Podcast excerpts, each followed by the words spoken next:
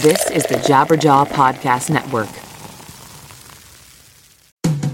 For years, I was so fed up with shampoo, I just stopped washing my hair. I quit completely. I was so sick of poofy, frizzy, limp hair, distorting my natural oils.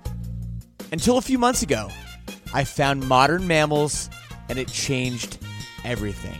And by the way, right now you can visit modernmammals.com and use code LSS for 10% off. So check that out.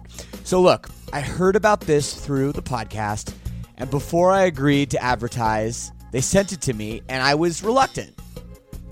But let me tell you, I should not have been. This stuff is absolutely magical. My hair felt better, smelled way better, and most importantly, looked better. And I know it will do the same for you as well. It doesn't have those hair ruining chemicals like other products, and it doesn't leave any leftover residues. It works. Don't believe me? Go read their awesome reviews online as well. Go to modernmammals.com and use code LSS for 10% off. Again, that's modernmammals.com for 10% off with promo code LSS. Don't forget to use our promo code LSS so they know we sent you.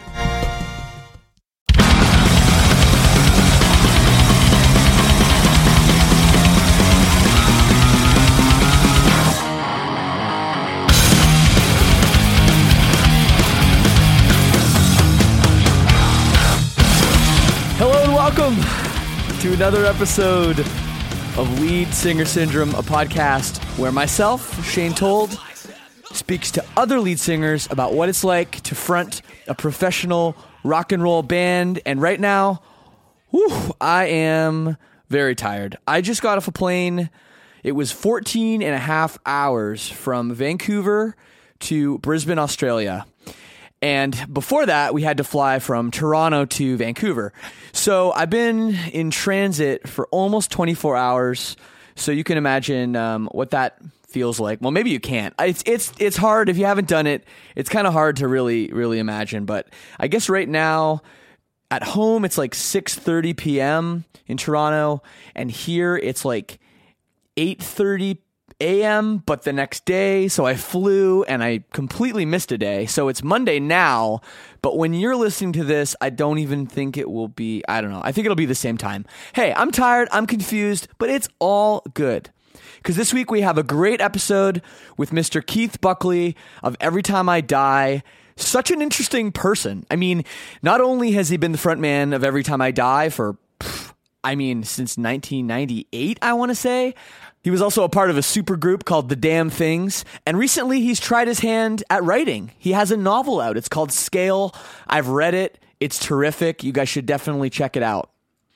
Also, he's had some pretty scary stuff going on in his personal life over the last, you know, less than a year. So we get into that stuff and a whole lot more. And this conversation is very deep.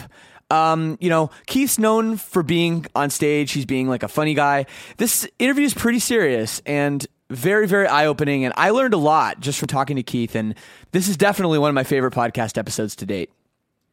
Before we get into it, as always, I just like to say thank you for all the support, all the love, all the emails, all the and all the Snapchats that you guys are sending me. Um, it's really cool. Like I, I, know I asked, like, hey, go on Snapchat, send a video or, or a picture of like you listening to my podcast, and that's been really cool. I've tried to get back to everybody. Sorry if I somehow missed you. I know I have quite the queue now, especially after being on an airplane for the last. Uh, whatever it is, 22 hours. Uh, but please keep those coming. Snapchat is real Shane Told. I know it's a bit of a douchey name, but Shane Told was taken. What are you going to do? And if you want to just get in touch with regular old email, it's leadsingersyndrome at gmail.com. Also, make sure you check out Instagram. I always post pictures, relevant pictures of, uh, of stuff going on that we talk about in the show. That's at Lead Singer Syndrome. And if you just want to fire me off something real quick on Twitter, it's at Lead Singer Syn, S Y N. Also, if you want to help out the show, I know I say it every week, but it's really, really easy. If you buy anything online at all, if you use Amazon, please just use our affiliate link. It's leadsingersyndrome.com slash Amazon. Takes you right to the Amazon homepage. You log in as normal. Anything you buy, we get 4%. So it really, really adds up. So if you're going to use Amazon, just throw us a bone because it costs you nothing.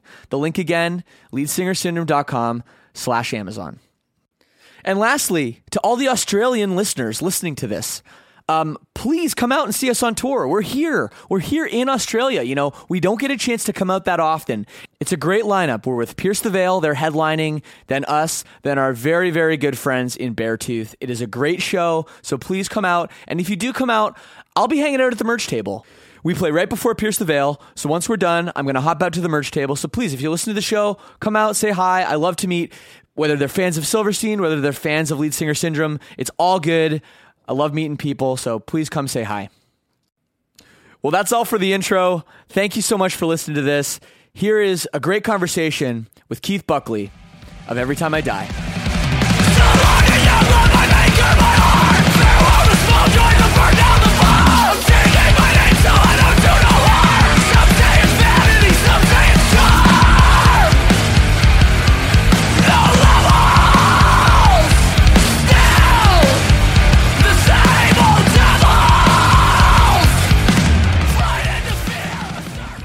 Just hold it right up to your face. Phallic. This is one of Isn't the most that one? phallic mics I've ever seen. That's one. Yeah, Yeah. that's a that's a hell of a mic though. And everything.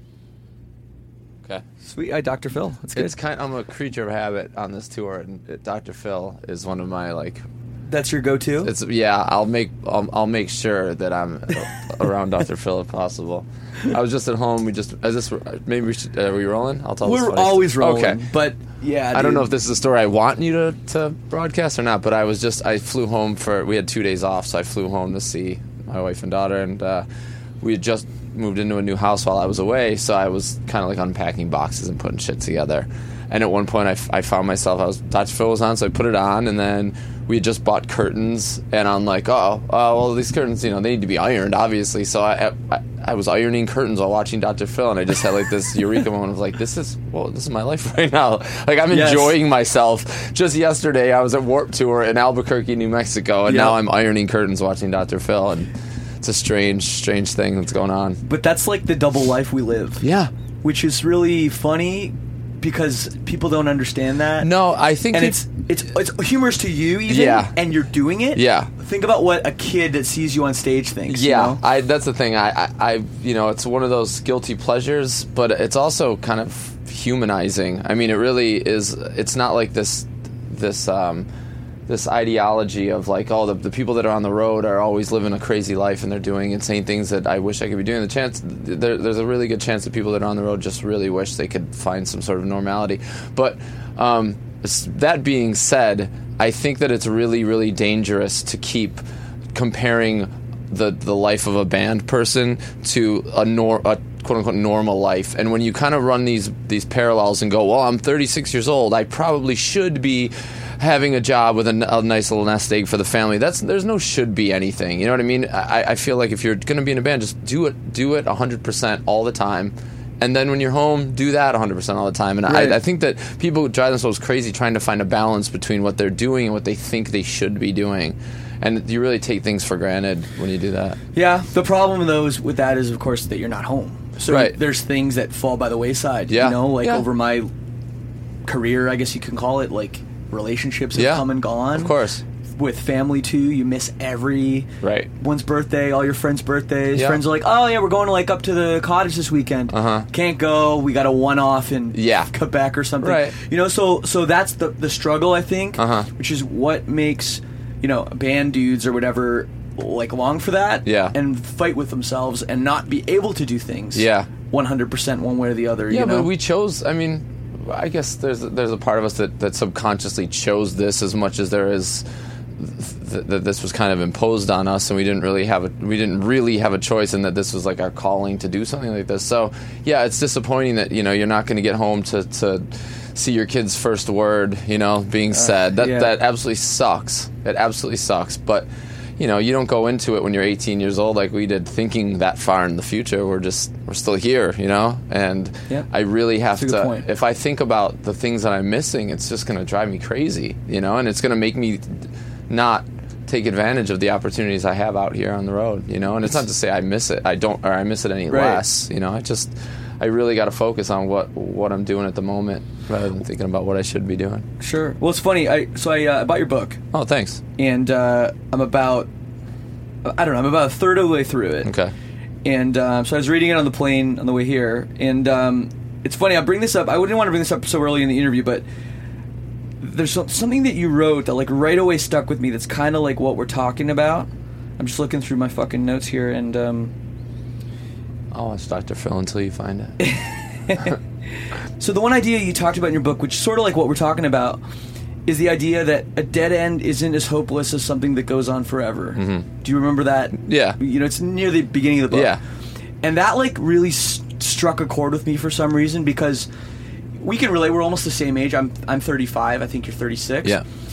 We've been in bands for about the same amount of time. And does it ever come to a point where you're just like, "Am I going to do this forever?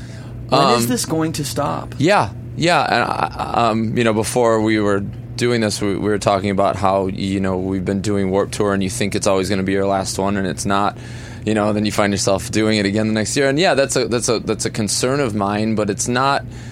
There's no race to finish, really. I mean, it's this is this is an every time I die journey through life. You know, there's never been one before, and there will never be another one Yeah, after it. yeah. So, you know these these rules that we impose on like how long a band career should last that doesn't apply to anybody everyone's on their own trip and i feel like if i'm not through with it yet there's a reason i'm not through with it yet i haven't touched the right person that not physically that's i mean i mean our music hasn't Yes. done what it's supposed to do yet and when it does we will never know and that's okay but then things will conclude Right, but there's always that whole thing of like when a band when a band puts up like Lifetime, Uh-huh. they put out their second record. It's amazing. Yeah. they don't even tour. It's, I- they're just and it's just like they went out on top. Like, Yeah, you know, I agree. I so- um, yeah. like like Peyton Manning. You know, Yeah, like yeah. so so that is that something that.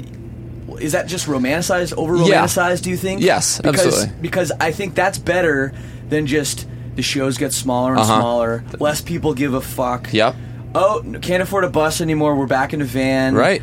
That starts becoming demoralizing. It's also delusional too to to continue on under those circumstances when you know in your heart that something is over. It's like being in a bad marriage. You know, it's Right. you you know that you're not happy. You know that it's not working, and you're just you're continuing on because of these implications that if you don't do it you're weak if you don't do mm-hmm. it you're dishonest if you don't do it you're this you're that i mean so many of the things that we do are based on the f- possible perceptions of people that we don't know. You know what I mean? Everything we do is is kind of guided by the idea of what are these strangers going to think about me if I do this? If I quit this band, what are all these people I've never met possibly going to think? And when you start putting your your life in those contexts in the hands of people you've never met and the possible ideas that might generate in their brains and realize that if that's the guiding force that you, you're you're out of touch with yourself you know? You really need to be honest with yourself and I there's this guy in Buffalo I'm not going to say his name uh, he's a, he's a total anomaly in the way that I, I I feel that life should work with being a creative person or a musician or artist and things and when things aren't working you have to give up. You really have to just know that quitting isn't necessarily a bad thing, that there are other Yeah. lessons to be learned somewhere else, and you go on in a different avenue. And this kid does he he can't read the signs. He won't read the signs. He's a musician and he's he's plugging away and he's working harder than any musician I've ever met and it has not paid off whatsoever. And it's like you feel bad for him because you go, oh my God, he's working so hard, and a lot of people don't have that ethic, and he does. Why isn't the universe or whoever rewarding him with something? Right. And he's just digging a hole, and he's just the harder he works, it's just digging a hole. So. I don't really know why that's happening, but if I had to guess, I would say it's because he's not being honest with himself, and he, there's a truth that he knows that it's too ugly to face, that it's it's just not his calling. And I think that when you realize that your time is up doing whatever you you've been doing, just be honest and go ahead. People have this horrible idea that quitting means you're a terrible person, and it doesn't. It means you're you, you're on to a next lesson. You've graduated. You know. Yeah. So I think that's how people should look at it. Yeah, that's the kind of deep. But I mean, that being said, here we are on the Warp Tour. Yeah. Almost at the end. Yeah. And this is every time I die is how how many eighth, now? eighth, Number eight. Yeah, and it's very Damn. and it's very cyclical. And I mean, to if I could tie it into the to, to scale somehow, it's you know these cycles that we're going through that we need to. We'll only get out of them if we're honest with ourselves and if we take a lesson away that can kind of graduate us to that next level. And I was just talking about this with Greg uh, from Dillinger this morning. The, the news came out that they're doing one more Oh, I didn't hear that. Yeah, they're doing one more touring cycle and then they're breaking up. And I was like, Greg, I, I'm like this. It's it's sad to read, but I'm like, congratulations because it's it's you're on to a, a next level, you know. And he's like, this is this is nice. Everyone's been acting like it's the worst news they've ever heard. He's like, but that's how I like to think about it too. It's like I've I'm on to a next Yeah. thing, and that's a really really freeing experience to be like, okay, I'm done with this. Now I'm going to do something else. That's an end of an era, though, man. Like Oh when my God, it Dillinger is came sad, out, man. there was like, there's nothing ever like that No, before. Nope, and, there never- probably never will be anything never like will that be again. There never, and that's that's what's fun about being in a band and following a band is that you see their their their trajectory and you you follow them throughout, and you use a band like Lifetime as an example of a band that maybe went out too soon, um, maybe went out knowing exactly the right time to throw in the towel was, Mm-hmm. um, you know, and then you look at a band like Oscar Dillinger that's plugging away for 20 years, and there's no gold bar standard with which to compare our, our lives to somebody else's life, and when you start doing that, it's just gonna you're gonna get jealous, you're gonna get angry, you're gonna get resentful. You know, I mean, having a brand new daughter who's f- six months Yeah. you know, or eight months, depending, because she was two months premature. There's so there's all these comparisons, and the doctors were. It's like, okay, she's eight, seven or eight months years. She's seven or eight months old, based on when she was born, but mentally she's two months later than that because she was so premature. So you can't do this comparison of she's not where other seven or eight month old babies are. Wow, you know, yeah. and it's a really you know that that What an rule analogy to make there. yeah, that, yeah, that rule should Yeah. follow you your whole life. Right. Like it's your thing. Your it's your life. It's not. The, there's no guidebook. You know, unless you're. But there's always that late bloomer thing that everyone Yeah. talks about. Everyone knows it's real. Uh-huh. I was the opposite. I was like always. I always felt smarter than everyone else. I could get good grades Yeah. without studying. Yeah. Then it caught up with me. By the end of the high high school, I was like the dumb guy. Yeah, yeah, You know. yeah. So it's not always good to be ahead. No, it never. It's You not. know? Yeah, and that's people think they are. People think that if they if they're they're winning at something, as if Right. there's one gold ring that everyone in life is trying to grab, and it's not that. We're all on our own. We're all in our own lane, and there's a gold ring at the end of each lane. So Yes. just get your own. That's right. There's only one every time I die. Yeah. There will only ever be one every time Yes. I die, and there will only be one of you. yes, And one of me. Yes, enjoy it. Do everything you So- can to learn more. That's that's great philosophy. Thanks. But I think that being on Warp Tour for the eighth time, I'm wondering, have I finally learned what I need to learn? And I, b- like I said before we started recording, I, I, I stopped. Drink, I'm not drinking this tour. This is the first Warp Tour I've ever done without a single drop of alcohol. And I maybe that's what I was waiting for. Maybe that's what I needed. I don't know to prove to myself that I could. I don't need to drink to to play shows. Who knows? now like doing this sobriety i took a sober january this year too Yeah. Um, because i mean i drink every single day pretty Yeah. much and i have for as long as i can really remember Mm-hmm. for a couple years at least you know occasionally i'll maybe go a day i'll be like oh i didn't have a drink today Cra- crazy you know so i don't know if that makes me an alcoholic or what that makes me it's, No. it's part of our lifestyle almost It which, doesn't- yeah. which is hard to explain to people Right. It doesn't make you um, anything. Like I went to the doctor. This is funny. I got a new doctor, and uh, they're filling out the the form. It's Mm-hmm. like, do you smoke? Oh, no. Oh, that's good. Do you like do you do drugs? I'm like, oh, not really. Oh, that's good. Um, what about drinking? How many drinks do you have in a week? A week, They're like thirty. yeah, I'm like 50, and his his face just drops. He's Yeah. like, no one's ever said that before. I'm like, well, Yeah, I mean, because- you're my doctor. I'm going to be honest with Of you, course. but like, yeah, because I don't know, maybe 50, Right, absolutely, because there there there are contexts for what a normal person should be drinking. This is not. It doesn't apply to us. It doesn't apply to a touring band. You know, Yeah. you can't. You can't. You're No. not an alcoholic if you drink 50 beers when you're on tour. That's actually a mild drinking week, to be honest. You know, Right, especially like when you're back behind the trailer pounding Bud Lights, like and it's on free. Tour. I mean, the problem is not how many drinks did you have, but what did you do when you had all those drinks? If you're like, well, I beat the shit out of some people I don't know and I lost two hundred dollars that I needed to feed my family, then they'd be like, okay, you got a fucking problem. Right. But if you're like, I don't know, I had some laughs and then I went to sleep really well. But with you, what's your decision to stop? Is, is were there issues? Uh, well, it started off when when Susanna was born, and I realized that I couldn't be hungover and get up at three o'clock in the morning to feed her. That she, I was literally the only thing she needed to survive. You know, me and Yeah. her, her mother. So I had to stay pretty clear headed for that time being. And um, once I did that, then then that was two months was up, um, where I went on tour. Um, and I was like, you know what, I, I feel pretty good, I guess, and I'm not as nervous being around people as I thought I would be. So I was kind of like, let's see what other lies alcohol was telling me, and Right. the the main one was that I couldn't play uh, sober.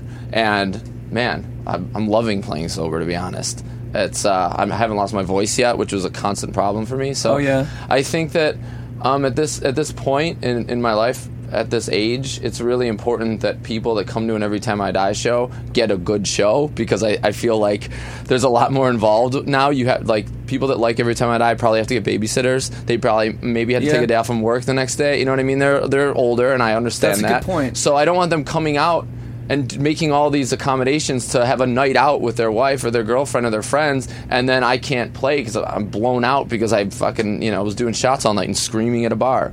Um, so I think people that come out now are owed more, and it's more important to me that that there's a better every time I die show than there is another night of drunken revelry, I guess. But that's my trip, and that's not not to say that it's sobriety's better. Sobriety doesn't work for everybody. It definitely didn't work for me until this this point. I needed that experience of having a daughter t- and having someone actually rely on me to to kind of clear me up, you know? So was it hard at first and then it got easier? Yeah, it was almost impossible at first. It was Yeah. really like shaking, like oh, I smell it, you know? Really? Yeah, Really? Yeah? it was really it was really bad. Is the rest of your band drinking around you, or are they try like? Uh, no, no, they, you- it doesn't matter. It doesn't. yeah, it doesn't care? matter. No, Yeah. I, I think now I'm, I'm cool with it. I don't want to be the kind of person that tells any like tells anybody what to do or what they should do. You know, and that's why this, you know, taking this in a grander scope. Just the idea that I'm living in a country now where so many people are trying to tell other people what to do, who they can marry, who that what drugs they can or can't take. That's so absurd. Just live your life. Do what you got to do. You know.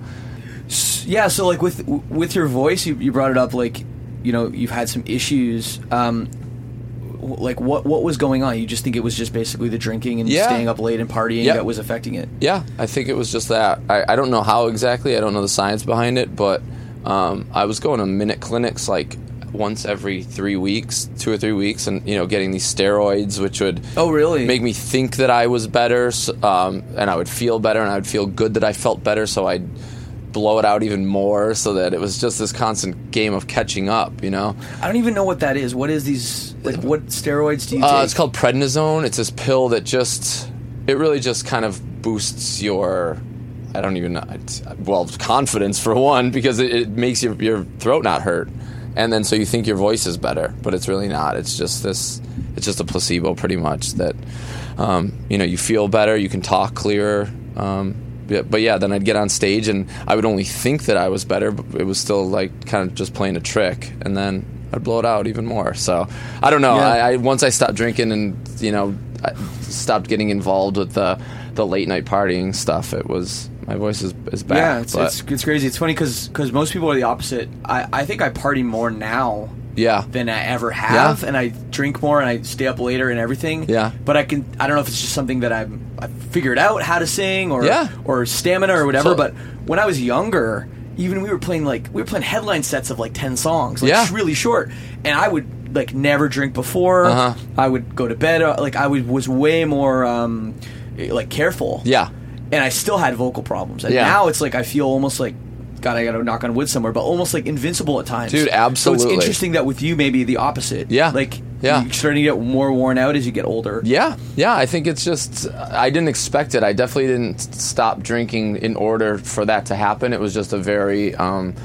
very fortuitous side effect, you know. And once I realized that, and you know, I was t- talking to some friends and. You know, just saying that, yeah, I, f- I feel better on stage. I feel my voice is, is, is better and clearer and stronger. And, you know, I had a friend be like, yeah, man, it sounds like way better. He's like, no offense, but that last time I saw you, he's like, it was it was bad. And I'm like, Jesus, why didn't you tell me that? Why like didn't they anybody say just in wake Germany. me up? Yeah, it does sound like. Uh, you, your last show not so good. Why? Yeah, that's Usually the other way around though. Last show, much better. All right. much better. right. The one uh, I had an interview with somebody from France the other day, and he goes, "So this uh, new new record, um, uh, did you take uh, songs you wrote five years ago and put them on?" I'm like, "What? Does it sound like that?" And he's like, "No, no, no, no, no, no." He had to clarify, but I, actually said I'm like that sounds like a question from a German, not a not a Frenchman. Pretty funny. Yeah, uh, Humorless Germans, harsh. they can be Honest. very very brutal. Yeah. which, um, Humorless. Yeah. Well, I don't know. I saw you guys play at the Danforth with The Used like. Oh yeah. I don't know how long ago Yeah. that was. I thought you sounded ago. great. Thanks. Thanks. fucking great. So Yeah, no, I appreciate You know, I it. I, know. no, I was I was the same way as you. I just I, I felt invin- There's a, a while there where I felt invincible, Yeah. but every week or two it would just catch up with me, and I would be destroyed. And then I have th- three or four shows where it was awful, uh, and then I'd get back to, to where I was. But you know, yeah, this happens. It happens. That's um, You yeah. gotta learn and your when you body. and when you say like you're you have trouble with your voice, is it like more screaming or is it more singing? That you felt like- screaming. I felt like singing I could do no matter what. Yeah. Yeah, which is Yeah. strange because even when I couldn't scream or couldn't talk, I could still hit the singing parts. Interesting. Yeah, It is interesting, I've, I've yeah. heard complete opposite. From I know, me too. And I don't know what what way is what. And I don't I've, either. I've, I felt like I've had both happen to me too. Yep. Where I've been like, oh god, my voice, and I like just can't hit a note to save my life. Yep. And then where it's like I try to scream and like nothing comes out. Yeah, it's strange. There's no rules. There really aren't. It's just you know you're learning as you go. So whatever works. Yeah, and I remember like watching that. Um, well, I saw Melissa Cross Oh, for yeah. a couple lessons, and I saw you on like the DVD and stuff. Yeah. And d- did you use any like that that, that technique or anything? No. no, I didn't. Um, Okay. I think that more than anything else, what Melissa Cross did for me was give me the confidence to be a front man in a band. Um, I don't know if anything that she taught me really worked or helped. Um, I didn't necessarily follow her instructions as to the warming up techniques because I was a fucking I was a, a narcissist. I'm like, I don't fucking nobody can tell me what to do. I don't fucking. I'm, I'm in this fucking band. I'm fucking doing it. I'm fucking 20 years old. I'm on top of the world. Um, but yeah, that was her. That was the confidence that I had uh, because she gave that to me, and it was just like um, mental, mental, total mental. And I think Yeah. that I think that you know, as long as you believe that you're good, you're good. you funny. know. That's funny. I, like, yeah, I never thought about it, but but like, I, I saw her for. I went to New York. I saw her like for four lessons or whatever. Yeah. Over like two days, and yeah, I don't really don't didn't really learn anything. Like I Uh-huh. remember her telling me this really funny thing where she she took a Shure mic, Uh-huh. like an SM58. Yeah. She plugged it into like a little mini Fender guitar amp. Yeah. And she was like doing screaming. Uh-huh. And then. But it was like it was basically like I can't I don't know if I can do it properly on the microphone. It was just like if it would be like if someone that doesn't know how to scream like pretends and they just go Okay. yeah yeah Yeah. Yeah. Oh, yeah. The whisper screams. Yeah. like someone would do if they were in their car maybe Right. they, with their family Yeah. so she was doing that Yeah. and I was like but that's like not gonna work for me that's Uh-huh. like quiet Right. she's like oh no no no no so she turns the amp on and she takes the mic literally cups the Uh-huh. mic and goes yeah yeah yeah yeah Yeah. like that and uh that's it. That's what you do. The trick. I'm pretty sure like the dude from Lamb of God is not doing that. Right, right, right. Uh, so that was funny, but the confidence thing, you're right. I remember she she's I go in this New York City apartment and whatever and uh studio thing, and she's like, "I got your record. It's amazing." Yeah. I was like, Yeah. "What? I'm amazing." Right. That was it. That was like the first. It was like a. And if you had like any, if you have any daddy issues, go to Melissa Cross because she will be like, "I'm so proud of you. Everything Right. you've done. Oh my god, it just like warms Right. your heart." And she, you know, there was a lot of techniques that. Um, just sort of the things like to envision when you're singing was a big help. Of, of she had this technique called over the uh, uh, over the pencil. Yeah, I where, remember uh, that. yeah, where Yeah. you'd put this pencil in your mouth, you know, bite on it, and then try to sing and, and envision the words going over the pencil instead of under it or through it.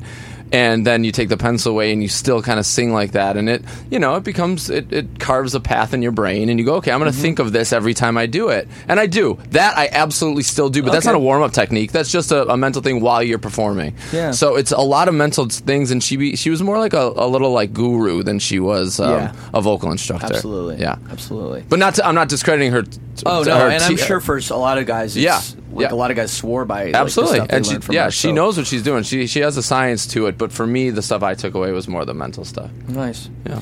So I want to talk a little bit about the early days of Okay. ETID. Um, we grew up. A lot of people might not know this, but we, we grew up very close together. Yes, we did. Um, I, I'm from Oakville, Ontario. yep. Which I know you probably played the Pine Room. a Pine Room, and we also played a place called Piggin. No, I well, I don't think every time I did, but I went to a show called the, at the Piggin Whistle. Does that sound familiar? Yeah, I, I never. I think they did like a couple shows. I Okay. remember, but I never went there. Yeah. Uh, but yeah, but I mean Buffalo. What part of Buffalo are you actually from? Like where Uh, I grew up in West Seneca, which is Okay. a suburb about 20 minutes away. But then I moved by into the Peace this- Bridge, kind of. No, uh, no, it's the, opposite, east. Oh, It's okay, kind of okay. east, yeah. Um, but then I grew, I moved to the city when I was like 18, and I kind of hopped around apartments since then. So Okay, I was right, on, right yeah. downtown, Yeah, right but anyways, we we grew up very close together, and uh, the scene back then in the like late '90s, let's call it, was like pretty fucking rad. It was so rad. and it was really cool because we'd have bands from like this foreign country Uh-huh. of you know they're did you hear they're from like they're from Tonawanda they're from Lockport New Yeah. York Yeah. and shit and we'd be like that's so exotic and Right. they'd come up and and you know it was it was really cool that we had this scene and I'm sure for you guys like coming across the border in Canada was probably pretty cool too It was awesome. I'll tell you what else was funny too. I remember uh, like talking to Chris Gray from New Day Rising one time when we were little. I and he's like, Chris- "Yeah, we're oh, he's great."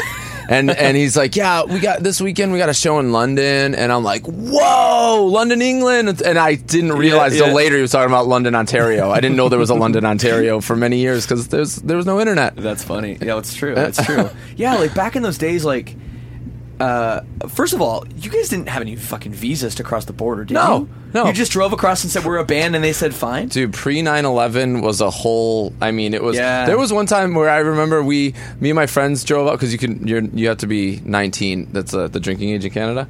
So we drove up when we were 19 um, to go drinking, and we were coming back, and our dri- whoever my friend who was driving reeked of alcohol, and they're like, "Are you?" You smell like alcohol, and he goes, "Oh, I stepped in some gasoline," and they go, "Okay, go ahead." That was the excuse. They just didn't give a shit about anything, Nuts. anything. Yeah, but So yeah, we didn't have visas. No, No, we no, it's, it's just like wild. Yeah, but we had we had such a like crazy scene, and um, but I, but I really felt like it was a weird. There was this weird push and pull between Toronto and Buffalo. Like it was like the Buffalo bands were kind of like looking up to the Toronto bands. Oh, and yeah. the Toronto bands were looking up to the Buffalo bands. Yes. Like I remember the first time like Buried Alive came up and they played in Oakville.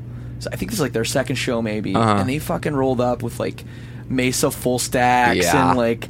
And I'd never seen like a hardcore band like that before, man. Yep. And they just like blew the fucking roof off. And like after that, you know how many like tough guy, you Oh, know, yeah. double time Yeah. bands formed? Yeah. And then I'm sure like and I maybe I'm putting words in your mouth, but I'm sure like back then when Grade would come over Oh, dude. or New Day Yeah. Rising, Yep. those bands would come over, they would influence it. Yes. And like the one thing about our bands, I feel like in Canada we had more like singing bands. You did. That was huge for me because I loved that, and that was like a huge part of the, the attraction was that you could sing in a heavy band. I hadn't heard that before. You know? Well, Grade was the ultimate. Yeah, they were absolutely. And what we do is like, if Grade wasn't a band, we would never. My band would never Oh, be a oh, band. dude, yeah, but if if Grade wasn't a band, I wouldn't have kept pursuing more bands like that and Yeah. and gotten deeper into the into the you know the hardcore scene. It was because I was looking for stuff like that, you know, and it's it was it was awesome. It, it changed the the way that I thought about heavy music. Absolutely, yeah. So, so when like, because I mean, I, I haven't listened to your first record in a very long time. That's okay. Is there is there even singing on that record? Yeah, I feel like I, w- I nervously stuck a, a singing line in one of the songs, one or two of them. Nothing I was doing confidently, but it was just like, uh, uh, here we go, let's try this. You know, I mean, I didn't know really what I was doing, and Right. we're, we're writing things in the studio, so. God, I can't remember, but I knew that it was something I wanted to do, and I knew that it was just it was just more honest for me, and I liked singing. I liked that catch. I liked having something to latch onto. You know, when I was Absolutely. listening to, to heavy music. Yeah, absolutely. Well, I remember like, you know, I was talking to somebody about your band, and I've loved your band for a long time, and, and somebody said like, I love every time I die, but I just wish Keith didn't change his vocal style on every record. And i I'm was so- like, and I thought about it, and I was like, at first I was like, no, and then I was like, wait, maybe he's got a point. Yeah. Cause you know, like it, your voice has definitely evolved. yeah big well, I'm a grown man now. I was fucking Yeah. 18 years old when every time But I I mean, like when Hot Damn came out, it was Yeah. like way, way yeah. different. Yeah, it was, yeah, but I was. I, I mean, well, I we inarguably tour more than 95% of the band. So I'm using my voice a lot more often than a lot of other people, I'm sure. And I'm, you know, it's probably beaten to shit, you know, so it's going to change. It's not going to, Sure. you know, it's going to come down in tone and pitch. And yeah, and But I'm just ways, growing I up. think, I don't. I don't even know if he he meant it was getting worse. I just think he didn't like the change. Yeah, well, you know, and that's uh, people that's that don't the- like change can fucking, you know, I mean, just sit in their house and complain about the kids these days until they fucking have a heart attack. You know, like if you don't evolve, what is the point of being alive? I mean, I, I. I can't understand why people are so against change. Like everything, we don't like it. It's not up to us. Everything evolves. Language evolves. Fucking music evolves. The, films evolve. Every form of art evolves. that's just what being on this planet is about. I mean, I, don't, I, I Yeah. humans evolve. That's what happens. If you don't evolve with your art or your music, I'm not Sure. not to say that this is an art, but if you don't change what you're doing to suit the, uh, the the conditions around you, you're not doing anyone a service. No, absolutely. I don't know. That makes me mad. You just got me all pissed off. Yeah, it's good. I like I like angry angry Keith is good. Um, now to make you less angry, Okay. we're, we're going to talk about your your new fatherhood. Okay.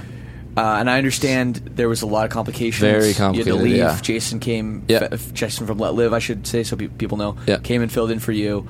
That must have been probably really, really scary. Yeah, it was uh, eas- easily the the worst experience of my life. But um, at the time, you know, just the Yeah. the amount of uncertainty and confusion um, that was going on was was really a, a harrowing thing, and it just you, I've never felt so powerless in my life. I mean, and Yeah. it's and I mean, I'm not talking about like stuck in a traffic jam powerless. I'm talking like.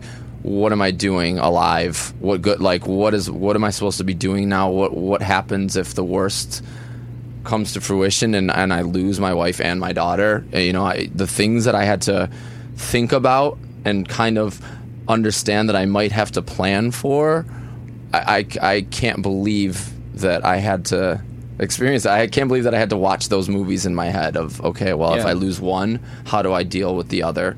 You know, Right. That sort of thing. That's and I mean, really that was a real, that was, those are real things that were occurring that night was we might lose both of them. And it was, it was terrifying. Now, now when when everything was okay, you know, Yeah. everything's okay now. Yeah. And the new Keith is, you know, if I can call you the new Keith, it's like you have, you know, you're not drinking now. Do you feel a lot different in your life? Like, do you did it was it a big feeling like you're like, oh shit, like this could have happened and it didn't. Yeah. So now, like, is there something that you learn from? Oh yeah, I mean, I, Because a lot of people try and they don't, and they Right. fall into their own ways. But it seems like you've legitimately. Yeah, I mean, I, I kind of uh, adapted to, um, out of necessity. Uh, you know, th- when she came into the world, I was, um, uh, I mean, it was the- coincidentally.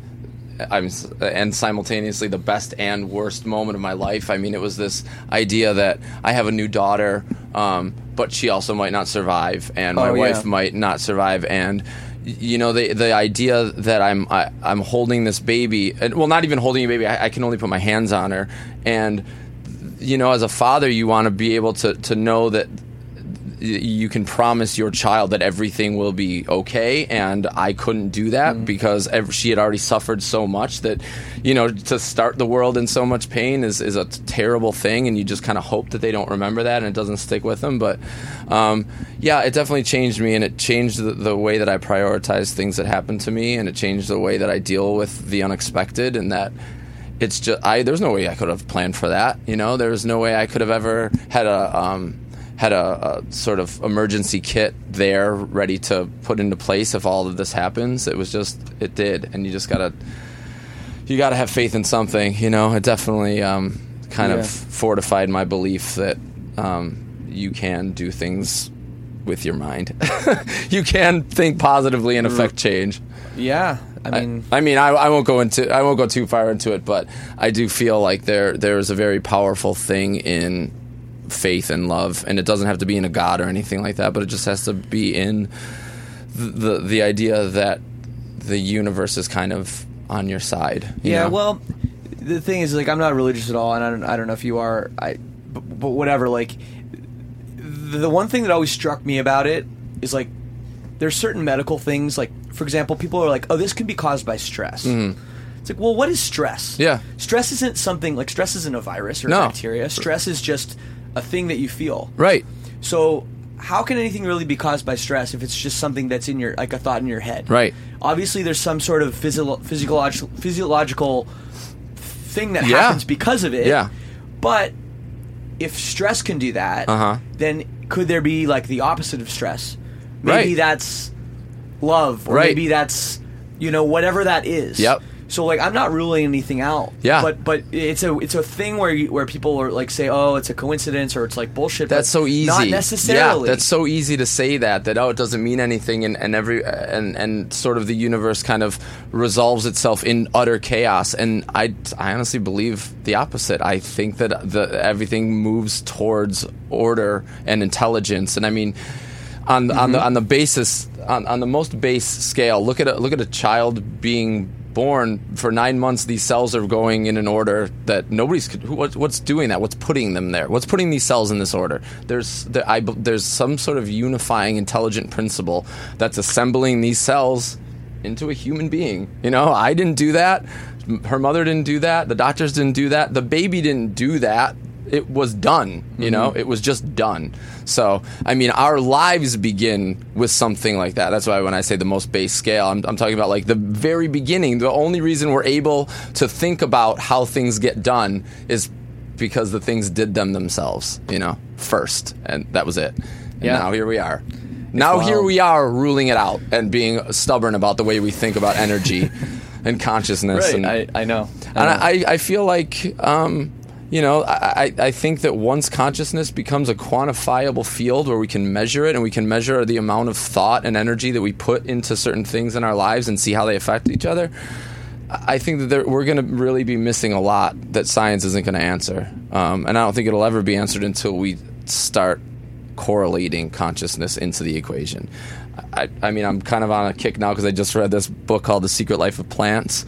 But it talks about the Uh-huh. intelligence of plants and how they communicate with each other and I how they just fucking talking to somebody about that yesterday. it's amazing. Yeah. It's amazing how they do this and how the, their roots, um, you know, will will will grow into the soil until they find a, a they tap a, a mineral they need, and then the, the end nerves of the root will die, and the new ones will grow that are capable of moving that mineral up to the the leaves. I mean, it's just it takes care of itself, and it has for no, millions I of just had years. this conversation. They were, and he was talking about this other guy who was kind of a weird dude, but uh, nice. Yeah. was telling me how they some plants will put like a certain acid in them so that other plants can't grow, like as a Oh, yeah. protection, like all this stuff that like I'm like I never heard of that before. Yeah, acacia trees when uh, they're uh, when there's predation in the area and, and they're being fed on or ruined or chopped down, they'll they don't know nobody knows what it is, but all the other acacia trees downwind start closing up.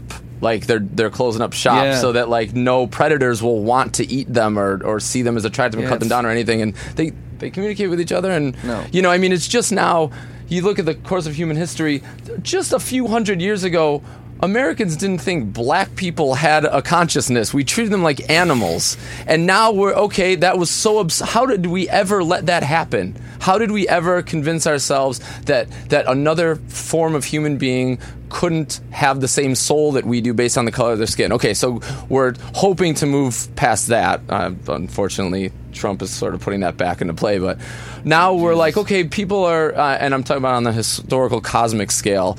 Um, just the, a, a blink of an eye later, now we're like, well, maybe animals actually have a soul too, and we're starting to respect animals as living things. Right. So we're not eating them as much, and we're not making things out of them as much. It, the next step is plants. Then we're going to be like, holy shit, this fucking tree has a life and it communicates with other trees. How have we just been chopping them down? And you know what I mean? I It's- mean, it's not then it's hard to that live. crazy No. to like to think. But yeah, man, like you even think back to I don't know, fifty years, which Yeah. is fifty years is nothing Yeah. in terms of like the age of even how long people have been around, Yeah. right? How much things have changed. It's it's wild. Yeah. And people, I hear people think like walk around, especially younger kids and stuff. They just kind of feel like, oh well, we, every, we already know everything. Right. There's no fucking way we know no, everything. we, we know less than we ever have because there's In the more 19 problems being uh, uh, approached. In There- the 1950s, they thought that. Right. There was a car driving down the street. Yeah. They're like, "You see that shit? Yeah, we it's got never going to get better. How is it going to change? How yeah? How is it going to get better than a car? Yeah, well, I don't know. We're in space now. Like the you know? first airplane that ever Yeah. took off, people were like, "Well, that's it." That's got to be it. There's no, we have not even begun to scratch the surface of what we're capable of, and I, I really feel, like I said, science is great, and I totally, uh, uh, you know, I back it, and obviously I t- believe in proof and evidence, but I think there is something underlying all of science that people like. Neil deGrasse Tyson have shut themselves off of, and I think it's unfortunate because there's a lot of things that can't be explained with our with the tools that our feeble minds have created. Yeah. Even the smartest guys are still only using less than 10% of their brain. You know what I mean? Sure. So f- to think that there's 100% of a brain waiting to be tapped somewhere, I mean, who knows what's going to happen then? I don't know if you've seen Lucy. Have you ever seen that movie? That lady could use like 100% of her brain. And it, she was. no, it reminds me of that movie with Bradley Cooper, the kind of uh, funny one. Um, fuck. Um, oh God, the name escapes me. Wedding Crashers? He takes like the drug. and then he. Oh, I know what you're talking about. uh, yeah, yeah, I know. It's kind of a bad pill. movie, but yeah. it's like sort of entertaining. Right. Um, yeah, I can't remember the name. Yeah, I I'm know sure what you're people are about. screaming at their radio Yeah. right now the name of it. um, but they, yeah, that, that's what it reminds me of. And and I mean, yeah, it's it's interesting, you know. Why? Um, yeah. Why cut yourself off? There's so much. we don't even know. I mean, we can't even cure, you know, a cold, and we think we know everything. There's so much basic stuff that we haven't figured out yet. We don't know why we're here. We don't know how this all started. We don't know. How, we don't know the first step we took. How can we really think that we are even beginning to understand where we're ending up? Yeah, well, um, fatherhood is, is here, and uh, Fatherhood is fatherhood, here. Fatherhood is here, and you're thinking about the, the world. I know you just said a few minutes ago that every time I die tours ninety five more than ninety five percent of Yeah. other bands. Is that going to change now? Are you going to dial Um, back a little bit? I think bit? we're going to start. I don't know. I don't necessarily know that we're going to dial back. I think the, the the reason that every time I die is still a functioning band is because we worked harder and not smarter. And I think that it was almost an intentional um, move to work really stupid. We would do stupid things that no other band would do because they were just stupid. We would drive to California from Buffalo to play one show. You know, nobody else was making that level of sacrifice because it's not a smart. You don't think it's a smart move, um, and you don't see the immediate payoff in doing stupid Right. things. But in the long run, maybe that is a test to why we're still here because we were doing stupid things. But I do think now we have to start doing it a little smarter just because mm-hmm. we have kids involved. Jordan is a father too, and Yep. I am, and you know, so maybe now we we di- we don't tour as long, but we do. I actually we're kind of talking about it right now, planning a tour where we stay in the same city for three days and then Yeah. have a day off, and then go to the next city and do the you know three days there, and it's just a different approach. No, totally, totally thought about doing that too. And, and like now that you have so much material, Yeah. you know, if you can extend it and do you know different Absolutely. albums or whatever, uh, and you know, you guys have such a hardcore like rabid fan base that it it makes sense. It's- yeah, for it you seems guys like it to would. do The, that. the old models don't necessarily apply, but you learn that when you evolve as a band and you Sure. change your style or sound. Well, one thing too that, that happened with with you guys, and, and one of my favorite parts about your band is that you don't take yourselves too seriously. Yeah. At all. Yeah. And I don't know if you know what you're going to say when you get up there. Oh my God, no! I wish I did. I wish I did because I accidentally called masked intruders masked Avengers the other day. I love that band. Yeah, they're awesome, I and I know them, the yeah. answer, but m- what I want to say doesn't always come I've out never of my seen them play before. Yeah. I just really like their one of their records, and uh, I've like really wanted to see them today, but I think they're I think They- they on, like- played, yeah. I think I think it just finished. Um, I'm going to be in Pomona, so I'll see them then. But Yeah. um, yeah, like the, the whole humor aspect, it's like the time that you came up and the scene you came up in with like, and this is going to be a blast from the past, but like you remember like Fashion Core, Hell and, yeah, like, I shit do. like that. Yep. 18 Visions, Yup, and yep. Throwdown like there was no element of humor at all No. in those bands. Like, like you're going to Hellfest. Like Yeah. I Yeah. watched the Hellfest DVDs. Yeah. It's very serious. They're like straight edge, Yeah. vegan. Yeah. Like this is how you like should live. Yeah. We're you know there's Yeah. nothing funny about those bands. No, Obviously, at some point you just were like. This is my personality. Yeah. I'm gonna let it shine through. Like, Yeah. tell me, tell me how that happened. Yeah, that wasn't even really a, um, uh, a, a conscious decision. I think it was just more of like a, I am so out of place here because I I'm not a tough guy. I was a skinny Mm-hmm. little kid. You know, we're kind of um, the opposite of, of what these bands are, are going for and the, in the fashionable aspect. We're a bunch of shitty dudes that fucking, you know, at that point in our lives, we were bowling a lot. You know, we were just eating terrible food and we didn't really know what kind of music we liked because we were just kind of maturing. And And you're from Buffalo, we're from blue Buffalo. collar. Yeah, but I mean, Buffalo is you know, I, I, it's it's pretty much every day is like a Bruce Springsteen song. You know, I mean, it's just Yeah. it was a it was a it was a town developed by blue collar workers that love to drink alcohol, and that was what our families did. You know, so I think that more um, more so our humor was. For me, like really def- a defense mechanism. Like Yeah. I, I don't know how I'm going to deal with all this horrible truth of the scene I'm in and all these people that are scaring me to death. And you just got to make a joke about it. You know, you just Right. gotta, you just gotta, you gotta kind of cut yourself down before anybody else gets a chance to. Um, so I guess that was it.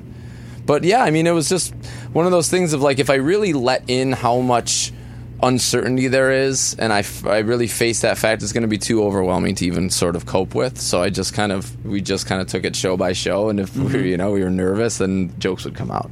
But Right, yeah. But you don't you don't have any like shtick plan. No, any, like, God, no. ever. You're No. you're like yeah. So it's I guess it's interesting because somebody could go see you and be like, ah, Keith wasn't really funny today. Yeah, yeah, Like, does anyone ever say that to you? Like, oh, no, but I, you know, I, I come like- down on myself really hard if I if I get through a set and I realize that no, I didn't like even make anybody laugh because I do like the sound of people laughing at something I say. Obviously, it's just a good feeling to say something funny. But um, yeah, if, if I'll get through it, I'll be like, Jesus Christ, was I too serious? And I'm sitting here kicking myself now, thinking like this interview's been really serious and we haven't really horsed Well, around too much. Not, but no, not too much. Yeah. But uh, no, I mean, we still got a little more time. If but maybe wanna, it's because I'm not nervous. Maybe right. Yeah. Uh, yeah. I don't know. I don't know. It is. It is funny though. Defense mechanism, all that stuff is interesting, and also like also going back to going back to that time, like the fashion core thing, like. And you know we're on Warped Tour, so obviously we're reminded of this stuff. But like when you guys first did Warped Tour, what year was it? Boy, 2006. Oh, so it was a little bit later. Yeah, but that was like the first official Warped Tour I think that we were like advertised on. I, I want to say we did one before that. I'm so bad with dates, but we did one where it was very like DIY punk thing. We just showed up and played on the stage that they were just building for fun. Um, but I think 2006 was our first. Yeah, Announced like one. growing up, did you go to Warped Tour?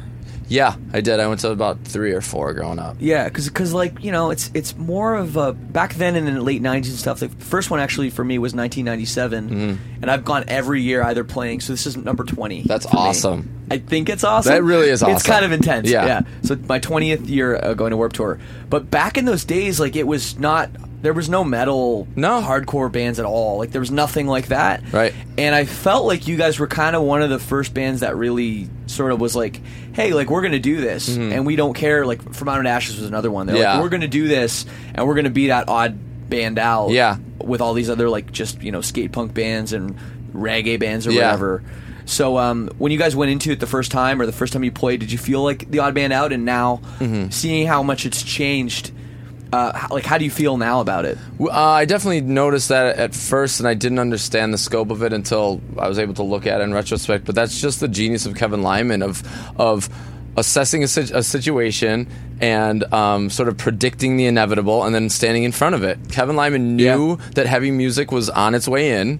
You know what I mean? And if he was using us as a representative for some reason to sort of start that wave with other bands, and we're you know we were on that like that front line of heavy bands coming in, that's awesome and that's a huge honor. Um, but I think he just saw it approaching and knew that he n- needed to get in front of it. So. You know, we did that and we were the odd man out, but then yeah, more and more started coming. And now the monster stages are just devoted to heavy bands, Yeah. you know, and it's Yeah. great. Um, I think people will look at the Warped Tour and be like, "Ah, "I don't want to fucking see any of those bands on the tour." That's not. It's not for you. The people that are saying Right. that are like 30 years old. Warped Tour is not for you. That's like going over to somebody else's house on Christmas morning and opening one of their presents and going, "This isn't what I wanted." Like, no shit, it's not what you wanted. it's not your gift. This is for kids that are trying to get into new music. Well, that's why they have that Not Dead Yet Fest or whatever. Yes. which is like Yes. probably more my Absolutely, mine Yeah. too. But I, but I, I, I'm honored to to the fact that we're still considered to be on Warped Tour and we're still pulling our weight. I mean, that's a huge accomplishment. I think. Absolutely, man. Absolutely, it is. It is, Thanks. and like what you guys have done and the longevity is like, you know, bands need to take notice of that. And whatever you guys are doing, you're, you know, it's, it's been I think the a special run. I think our willingness to be stupid is. there you go. That's that's it. Yeah. that's the secret. There was be, a- be stupid, do stupid things. There was a um, I was reading this book about code breaking, and it was all about people like encrypting um, all these codes and how to crack safes and stuff, and all, you know how to get into people's emails. No, it wasn't like a tip like how to break it. It was just how people had done it through history. And the one thing that the author says is that you, um, being stupid is the is the first thing that you have to do because only stupid people are as excited about their 100th attempt as they were about their first. Like only Right. stupid people can keep failing and go, I'm going to do that at one more time. You know, smart Yeah. people go, that didn't work, I'm done. But stupid people go, I'm going to keep doing it. I'm going to do it again. I'm going to do it again. I'm going to do it again. And then they find something, and it's the, the stupid people that, that you know happen upon yeah, it. that's super super interesting. Yeah. Um. So yeah, as I said earlier, like I got your book. Thank you. I'm about 100 pages in out of 300 or whatever. I got on my phone, so I don't, Okay. know, I don't know how many pages it really is. 243. Okay, yeah. So I'm, Yeah. I'm like a third of the way in. Okay. Um, what like I, I guess you I know you have a background in, in like English and, and, and stuff like that, and I'm, you're a great writer, at Thank least you. musically. What made you decide to write a book? How long did it take you? And are you going to write more? Um, it took me about four years from when I sat down and started writing um, things that would eventually become part of the book. I didn't sit down with the intention of writing a book at all. I was just sitting down and writing stories and kind of keeping a tour journal. But then I had this one sort of eureka moment of uh, there was a, a, a pattern in in the, the stories that I was writing. And I didn't realize it, and there was like a theme, and I was like, oh, this could be a good theme. Um, which was just basically just an existential crisis. I mean, that's really this is unabashedly a, a typical hero tale of it's um, you know every hero story has the same like elements. It's d- departure fulfillment and return. That's what everybody that writes a hero tale does. It's what every like main character in a movie or story does. They leave find something and come home. Um, so I think that really my take on that was um, to not have the fulfillment part in there. It was just the constant departure and return, and I think that that was really the moment of like, oh, wait a minute, this is this could be a book. It could be a book about someone that's never fulfilled. Um, so then that was about two years of once I kind of realized that. Then it was another two years of actually writing a book um, and a year of editing. So, um, and yes, I would love to do it again. Yeah, well, I, I mean, I think you should. Thank you. How much of the book is autobiographical? a lot yourself? of it. A lot of it. It's a lot of um, composite stuff that where I, I had to like put a bunch of people together. Uh, you know, and that was kind of one of the best things about writing it was that I, I had to make people up and I could base them on real people. And then I started realizing that like, oh my god, wait, my friend in California that I was going to use in this part is exactly like this guy I knew from Minneapolis, and I'm just going to combine Yeah. those features. And I was like, holy shit, I'm living in a fucking a circle. Like every, I'm meeting the same people, and they're coming back Yeah. as different people. And you know, that's a that's a big thing to to the character Ray is that these things happen in different forms. No, I, and I like I loved what I've read so far, and like the, the when you describe uh, Chet, the sound guy, Yeah. that's like kind of my favorite because it's Yeah. literally like every sound guy. it's a sound guy. Yeah, yeah. Yeah, I, I, if you know a sound guy, you know them all. And- They're and all was- crazy. Yeah, that that was really really like that was kind of my favorite my favorite part. Cool. Um, I guess you can pick and choose to like what what you're admitting to. Uh huh. by using like, oh well, maybe the story that happens to Raymond Yeah. in the book, maybe I did that. Right. Maybe my friend did that. Right. Maybe it's completely fabricated. Yeah. But then there's always like this, like I'm reading it and I'm still picturing you. Uh huh. Oh, I'm sure. In my head, yeah. and I'm picturing like, because especially when you bring up like Virginia Tech, Yeah. where you actually went to Right, school, right. It's like, well, you could have just used a different school, Of course, of you know, course. but you chose to sort of reflect yourself in it too. Uh, also because it was at the time um, when that happened, uh, you know, when the shooting happened at Virginia Tech, it was, you know, obviously very unfortunate, but it was the beginning of, of there were there were a few major events in my life that really changed the way I thought about the world. And th- when I found out about the shooting at Virginia Tech, that was that was one of the major like puberty moments of I'm I'm changing my the, my thoughts are changing about the the world around me. All of a sudden, uh, I'll, I'll try not to go. I totally get course. it, though. There's a there's a there's there's a very specific point in someone's life when they feel that the world is working for them and the world is working against them, and that's when adulthood happens. It's when you go from this is my world, everything is here to accommodate me, to holy shit, everything is out to get me. You know, and that's that's the shift from childhood to adulthood. That finding out about the shooting at Virginia Tech was my moment of I am now an adult. I fear everything. Yeah. Um, I, I, I don't trust anybody. Um, and that's a that's an unf- that's that's like the death of, a, of your child, and that's a you know I mean that your inner child, which is a very tragic moment in people's lives. Um, No, I understand hope- because it's something familiar to Right, you. You've right. been there where that shooting right. I, I, I mean it was it was the buildings that i had classes in um, it was a very sad sad time for me. Um, so that i needed that to be in ray's story too because it virginia tech changed Right. the way that his world operated Right. because his teacher did that to him. You know what i mean? So i i took all the anger from the virginia tech shooting and put it into ray's anger dealing with the virginia tech teacher. So that's what it was. You know so i needed it to be that. Totally. It's also like when he finds out about fingering. Right, another moment. But yeah, he has a lot of those moments. That's, yeah. that's another another moment which Yeah. um, which was that was a sexual awakening. very yeah. very well. I love the way you read Thanks, that. That thanks. was that was fucking classic. Thank you. So yeah, everybody, if you haven't checked out Keith's book Scale, go get it. I just went on my phone, literally was like, I think I can buy a book on here, and I found an app called uh, iBooks, and Yeah. it, boom, there you go. There it is. I had it. In a matter of minutes. So Check yeah, it check out. it out. Um, I won't take up too much more of your time. I'm sorry, I know it's getting hot back here, but I had to turn the fan off so it wasn't Yeah. too loud. No, it's okay. I'm, I'm all right. Okay. Um, but we got to talk about the new record that's coming out in Okay. September. Yes. Uh, what's it called? Low teens. Low teens. Is Yeah. that like a, a 13, 14, 15? Is that yeah, those are the lowest. What's that? Um, what's that title? Um, It, it actually came, or mean? It, came about because um, we were recording it in Buffalo in the winter. Uh, it was freezing, and the Oh, weatherman yeah. said low, the, the temperature was in the low teens, and we were like, "Oh, that's a cool name. That's a cool phrase." Yeah. And then, as phrases tend to do, they take on a meaning of their own, and then we're Mm-hmm. like, "Oh, well, it could maybe also mean like this is this sounds like."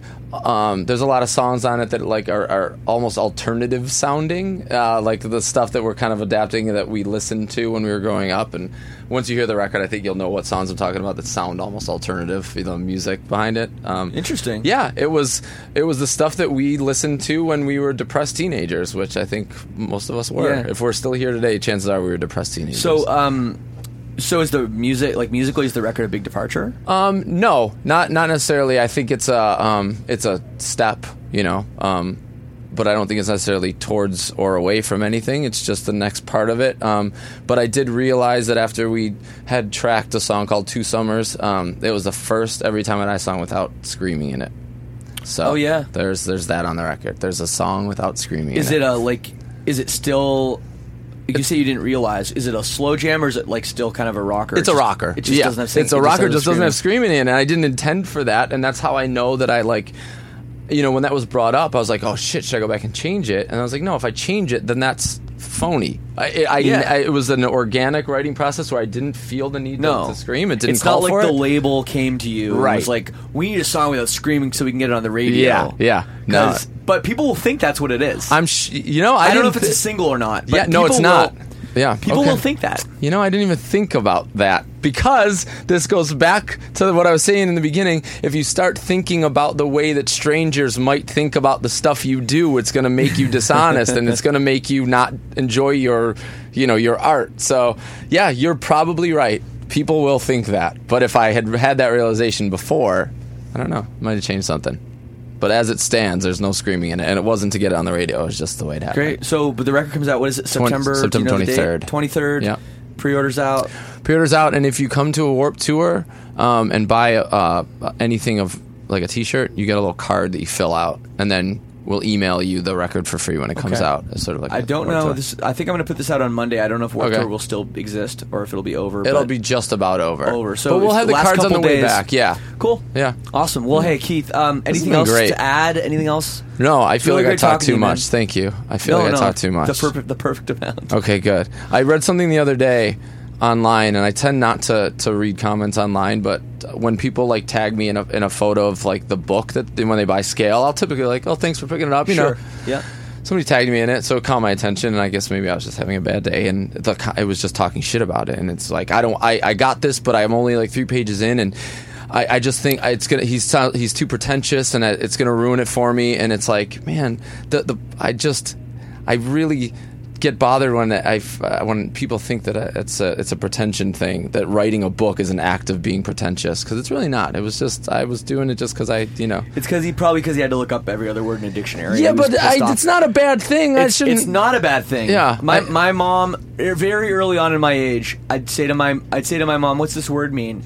And instead of her just saying to me, "Oh well, it means this," or. I hmm. think it means this, she goes, "Let's go get the dictionary." Good. It's And a lesson. We always yeah. would get the dictionary, Right. and still to this day, Yeah. if I see a word I don't know, I I get my dictionary. And why are out. people so coming And- down so hard on that? Like, oh, I should have brought a dictionary. Like, maybe, yeah, I guess if you don't know, then look up a new word. It's But I, fun. but I do I, I do think it's funny that you're talking about this because in the book you talk about Yes. fans reviewing Yes. where you're like whatever is happening you're at some party or something and yeah. you want to uh, you, you, you want to say what do the real people think Yeah. not the critics Yeah. so Yeah. now it's funny you're like anyone with a fucking phone Yeah. can can can Th- you know, ruin your to the day. core of you Yeah, ruin your fucking day. And so it it's- still bothers you even after all these years It does, and I, I you know, I, I it, everyone wants to be like, no, that shit don't bother me. But yes, it does bother me because you have to. I, I sort of look at like um, criticisms and things like that. Though I try not to take in too much of it, I do need to understand like where I am positioned, and maybe you know the critics uh, have something to say that's correct, and then I could learn from it and change. You know, maybe I wasn't doing something that I should have been doing. You know, it's just there's so much to learn about yourself. So I, I think that one of the hardest things to learn about writing a book is that people are just going to assume that just because you did it, it means that you think that you're like this fucking philosopher, and I don't think that at all. I just wanted to write a book because it was in my head and it was fun for me to do. You know, so it doesn't put me on a new level of, of anything. It's just I'm in a band that wrote a book. I don't know.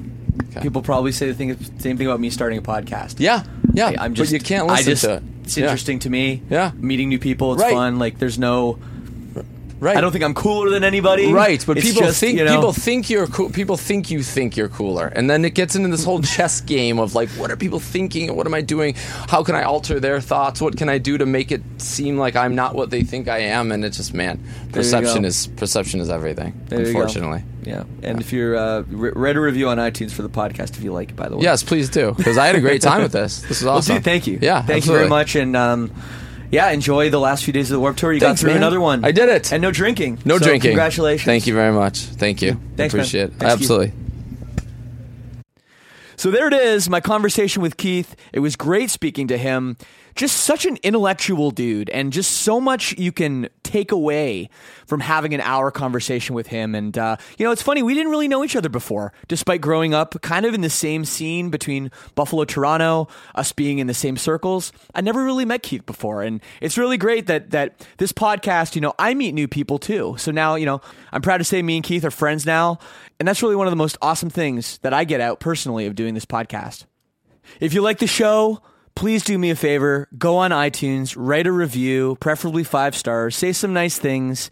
And if you don't want to do that, just tell a friend. Tell your mom, tell your dad, tell your sister, tell your brother, anybody that likes music. I don't think it even matters if you necessarily know who the band is. If you're interested in music, how the music industry works, how singers sing, tell a friend they could be really into it. And that's what helps this show grow and helps this thing get bigger and bigger. And I'm having so much fun. Next week, we'll be back with kind of an amazing episode. So make sure you're subscribed. Next week is a big one. Uh, I'm really, really jazzed about it.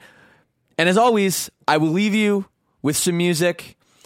I'm going to go with a song from Hot Damn, which to me, when Hot Damn came out, that Every Time I Die album, it really kind of cemented them as the heavy band in the scene. So here's the song that when I first heard it, I was like, oh shit, Every Time I Die is fucking here. This song's called Ebolarama. Here it is on Lead Singer Syndrome. Peace and love.